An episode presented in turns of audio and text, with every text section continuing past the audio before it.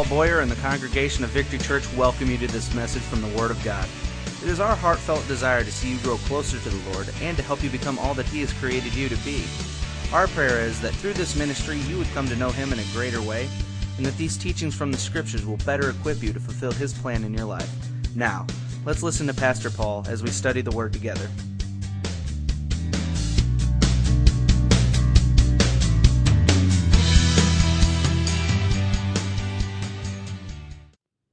Come to the, to the culmination of our six point part series on confident parenting. I think it's been an excellent season. Have you guys enjoyed it? You, you feel more confident in your parenting? I know I do, and even though my kids are grown, I'm still parenting. I've still got, you know, I've still got grandkids, and I still have an impact on my own kids' life, and I can still speak blessing and legacy into their lives. And that's what we're going to talk about today is, is the blessing and the legacy as this wraps up this series. This is the capstone of this entire series. You know, it's central to our parenting to give our children a blessing and a legacy. Our children often become, have you thought about this? Our children often become what we believe of them and what we express to them. Think about your own life. Think about what your parents believed of you and expressed to you. How did that affect what you became? So, why is this so important? You know, it's, it's very unfortunate that many families today don't, don't practice or proactively and intentionally provide generational blessings for their children. It's just not part of our culture. In the Old Testament, it was common. And we read stories about parents bestowing a blessing on their children all through, the, especially the Old Testament. In fact, these blessings were taken so seriously that once given, they couldn't be withdrawn. And we'll talk about that in a minute. The words translated blessing appear in over 700 times in Scripture. That's how important blessing is. Consider the words of the classic blessing found in Numbers chapter 6, which Pastor John read earlier. The Lord spoke to Moses Tell Aaron and his sons how you are to bless the Israelites. Say to them, The Lord bless and protect you. The Lord make his face shine on you and be gracious to you. The Lord look with favor on you and give you peace. In this way, I will put my name on the Israelites and I will bless them. And then there was the stolen, stolen blessing in Genesis 27, where Jacob tricked Isaac into blessing him instead of his elder son Esau, as was the custom. But it was the blessing, spoken blessing of the Father to the Son, was so important that it couldn't be taken back once uttered. The best that Isaac could do for Esau was to give him a different blessing, a new blessing. But the blessing to Jacob remained. And then there was Jacob's blessing of his grandsons in, in uh, Genesis 48, and there's, there's many, many more examples. And this tradition didn't stop with the Old Testament. It carried on into the new. Paul, for example, opened and concluded most of his letters with a blessing. Blessings are that important. They're taken that seriously by God. But now many families don't pre- proactively speak, bestow, bestow, or celebrate biblical blessings on their children. Is it because we don't know how? Think about that. Do we not know how to bless our children? So let's talk about that. You know, the, the, the best defense against a child looking for acceptance and security in the wrong places is by giving the blessing and love and acceptance at home. Regularly blessing your kids, especially if they're very young, demonstrates love and caring and nurturing and security. It forms an unshakable bond between you, your kids, and God like three strands woven into an unbreakable cord. That's the power of the blessing. With biblical blessings, you can bring out the best in your kids with God honoring character, solid moral values. Unfortunately, many children suffer from an absence of blessing, love, and affirmation and belief in them. When this blessing is withheld in a marriage or parenting, the unmet needs for security and acceptance eat away at the core of who our children are. Dr. Walt Larimore calls the blessing the ABCD of nurturing your children. Nurturing your children. A stands for affirmation. An affirmed child is secure and confident. B stands for blameless love. Kids are going to mess up. Kids are going to make mistakes. But when they do, they don't need to be condemned by their parents. They need to know they will still be loved and accepted even though they're not perfect. And they also need to know that they still have to live with the consequences. But we're going to love them anyway. C stands for connectedness. And this is a vital, vital blessing. Children need to feel a connection with their parents. And this often happens through the power of simply being there for them. And D stands for discipline. Blessing your kids through consistent discipline will keep them on the right path. Now, think about what we just said. Our kids need affirmation, they need blameless love, they need connectedness, they need discipline. That's what we should be instilling on our kids. Christians, does that sound familiar? Isn't that what God has been instilling in us? Don't we need, as Christians, affirmation from God? Don't we rely on God's blameless love? Aren't we connected with God through Jesus Christ? And don't we often suffer discipline because He loves us and disciplines us? This isn't a new concept.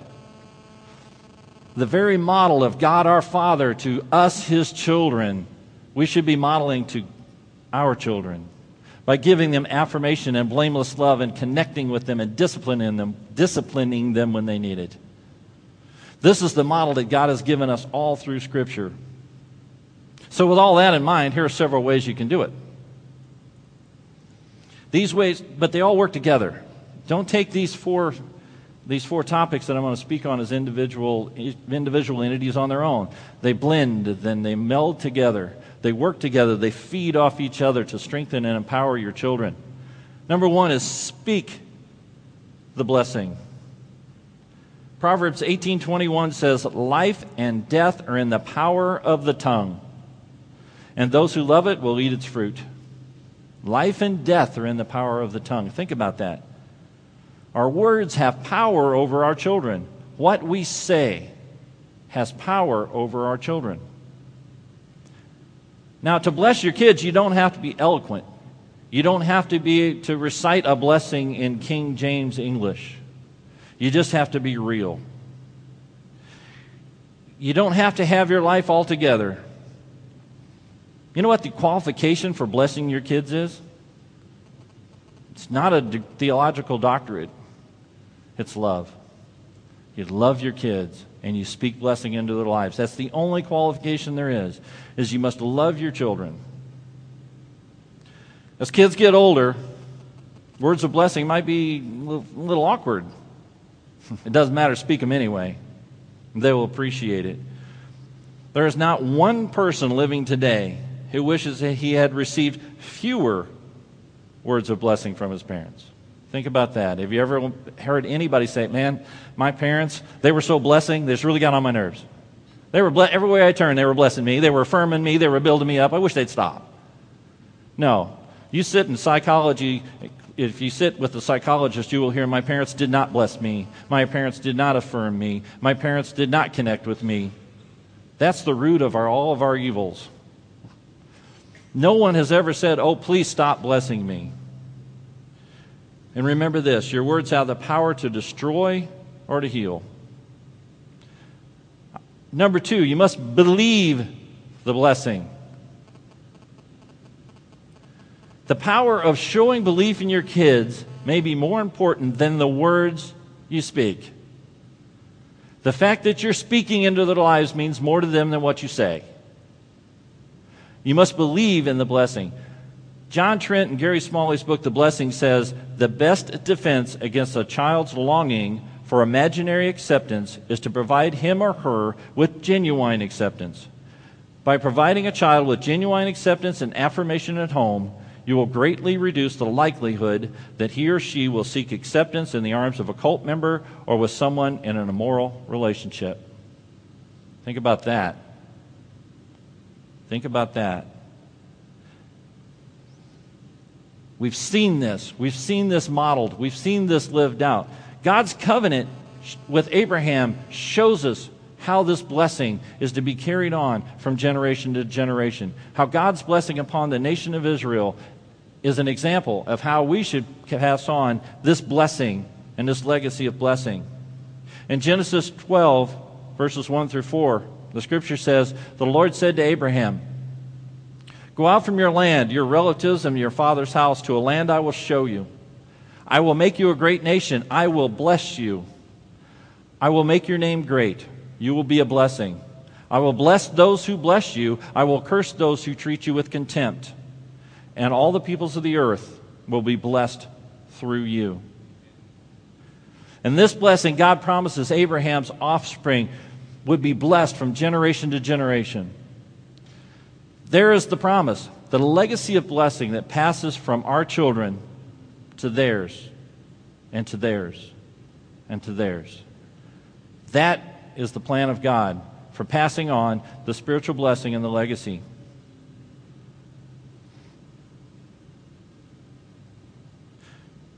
Our job now as parents is to bring that same blessing to our kids. That same blessing. The legacy starts with you. When we believe in our children, we cherish them for who they are, not what we'd like them to be.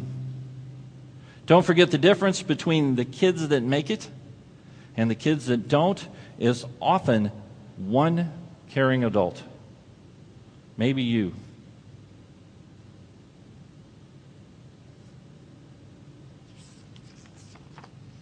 Thirdly, we must be the blessing. 1 John 3:18 says, "Little children, we must not love in word or speech, but in deed and truth." See, you are the role model to your children. Nobody's calling you to perfection, but you show the blessing to your kids by your actions more than any other way.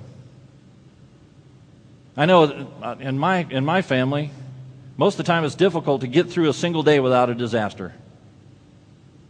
But we still have to take the time to be proactive and conscious about what we're doing because we are the role model for our kids. They're watching how we react to that disaster. We're watching where we are putting our faith and finding our affirmation and our security. We're demonstrating the love of Christ to our children or not. You are the mentor to your kids. Studies tell us that for good or bad, you are the most influential person in their lives.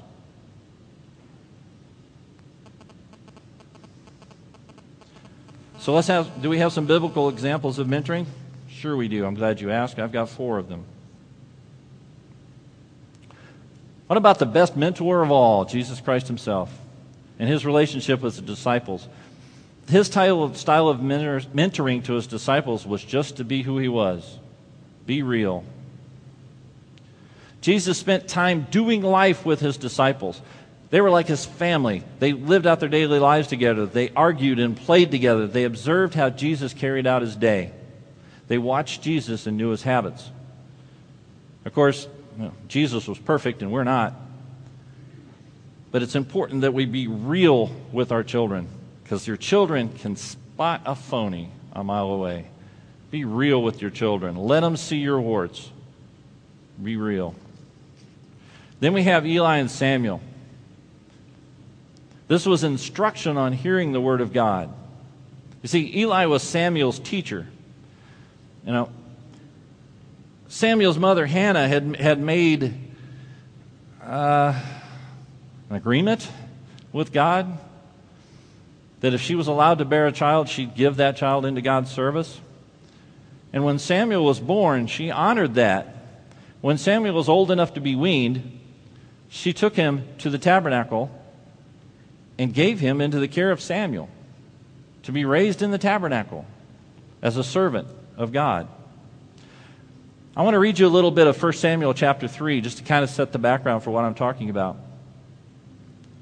1 Samuel chapter 3. The boy Samuel served the Lord in Eli's presence. In those days, the word of the Lord was rare, and prophetic visions were not widespread. One day, Eli, whose eyesight was failing, was lying in his room. Before the lamp of, the God, of God had gone out, Samuel was lying down in the tabernacle of the Lord where the ark of God was located. Can you imagine that?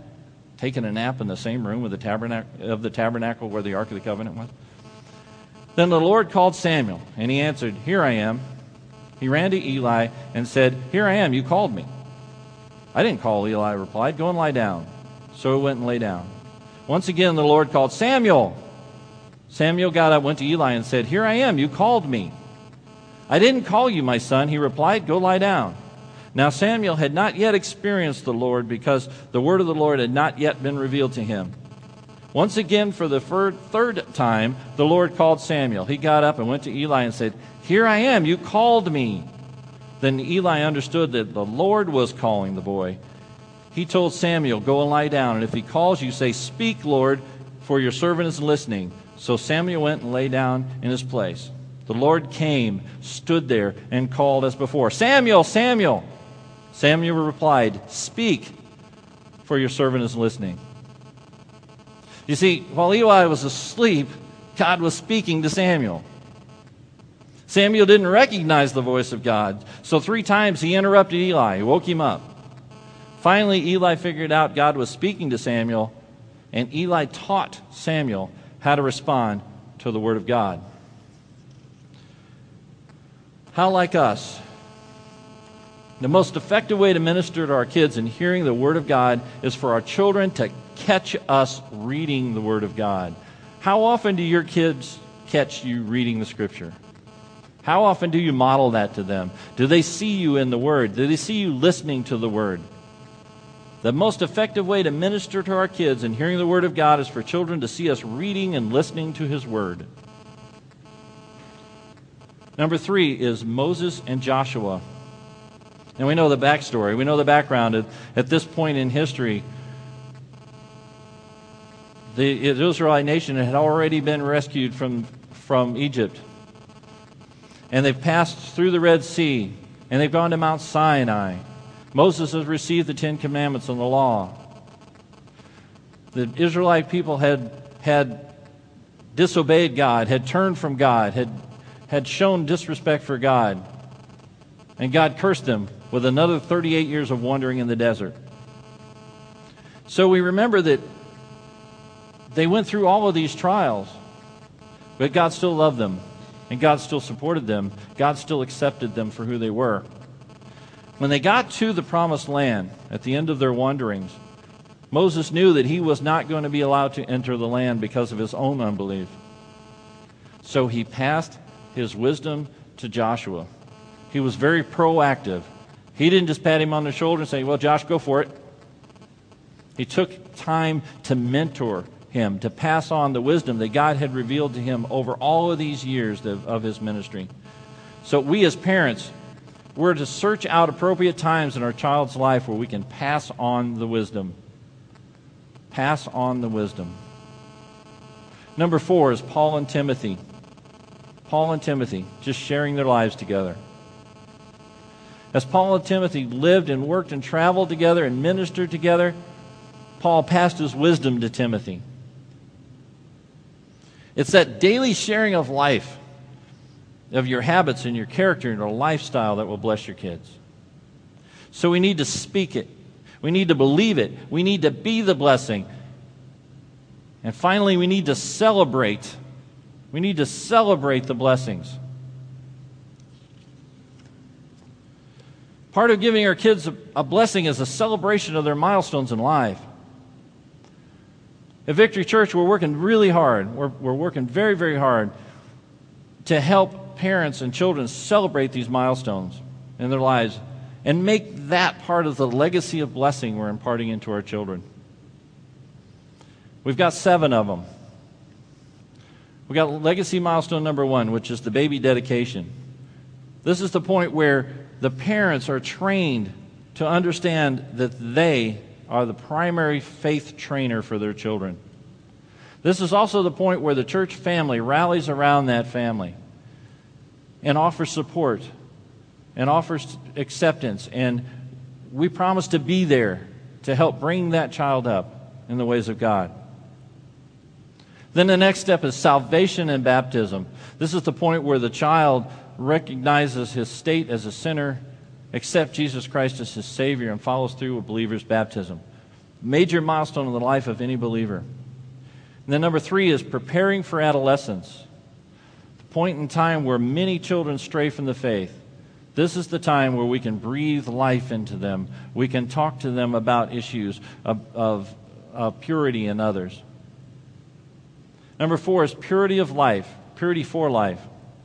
This is the time, probably in an adolescent's life, where we can speak the truth into their lives concerning purity and godly purity and saving themselves for marriage. Number five is the rite of passage. This is the point in time where we, as a church body, recognize this young person as an adult with all the biblical rights and responsibilities of an adult. Number six is preparing my student to leave home. This is the flying the coop. This is when the kids are going off to college, going off to the military, or move, going off on their own. They're getting out from under the mentoring and counseling of their parents, and now they're going to be exposed to things they may have never been exposed to. They may see, be exposed to new ideas and new friends pulling them in different ways. The intent here is to prepare them for this time of confusion. This is the most dangerous time in the life of a churched young person, is when they leave home. Studies tell us that 75% of our kids, when they graduate from high school, will leave the faith. This is the most dangerous time, so we need to be very proactive in preparing and building these kids up and instilling in them the truth to get them through this difficult period. And then, lastly, is number seven life in Christ. This is when we bring people, come alongside and mentor and build into people the love of Christ. And we build on the foundation laid when they accepted Jesus Christ. We move them from, the, from being spiritual babies into spiritual adults. We train them and the walk in the ways of a, of a pure and mature Christian. So, those are the legacy milestones that we celebrate here at Victory. We're going to ask each and every one of you to involve with us, the leadership, in celebrating these life milestones. We want these to be joyous occasions like the Jubilee that the, of ancient Israel. We need to celebrate when a child moves from stage to stage through life and show them the love and affirmation that we as a church body can bring. So, no matter how old your kids are, Begin today to offer blessing to them, to celebrate their relationship with God and with you. Build into their lives the hope and the peace and the love and the character that a godly blessing can and does bring. You have the power to bless or curse your children. I pray that you bless. So I want to say this in closing, and I think it's fitting. The Lord bless and protect you. The Lord make his face shine on you and be gracious to you. The Lord look with favor on you and give you peace. And this way he will put his name on Victory Church and he will bless us. Amen. And pray with me. Dear Lord, we thank you for today. We thank you for all the mentoring that has been shown for those of us that are in this room. We thank you for the godly parents that many of us had that instilled these blessings into our lives when we needed them most. We thank you for the Christian brothers and sisters who have spoken into our lives, especially when we were children. We thank you for the blessing that you give to us as you have promised. We thank you for all that you are. We ask, Lord, that a special blessing rest on this body of believers. We want so desperately to serve you and to be part of you and to be affirmed by you and to be held up by you. We ask that you hear our cry and bless us. We ask that you go with us. Keep your hand of blessing on us, and may your face shine on us always. In Jesus' name, amen.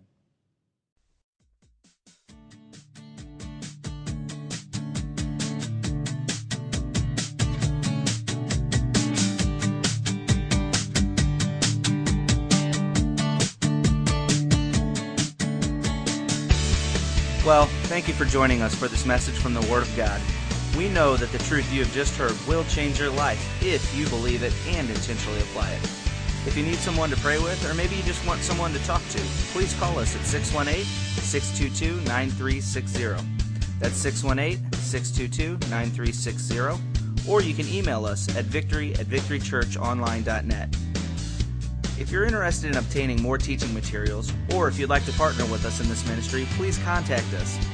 You can email or call, or send a request to 715 Lake Point Center, Suite 109, O'Fallon, Illinois, 62269. Come and check us out on the web at www.victorychurchonline.net. And again, we thank you and are glad you could join us.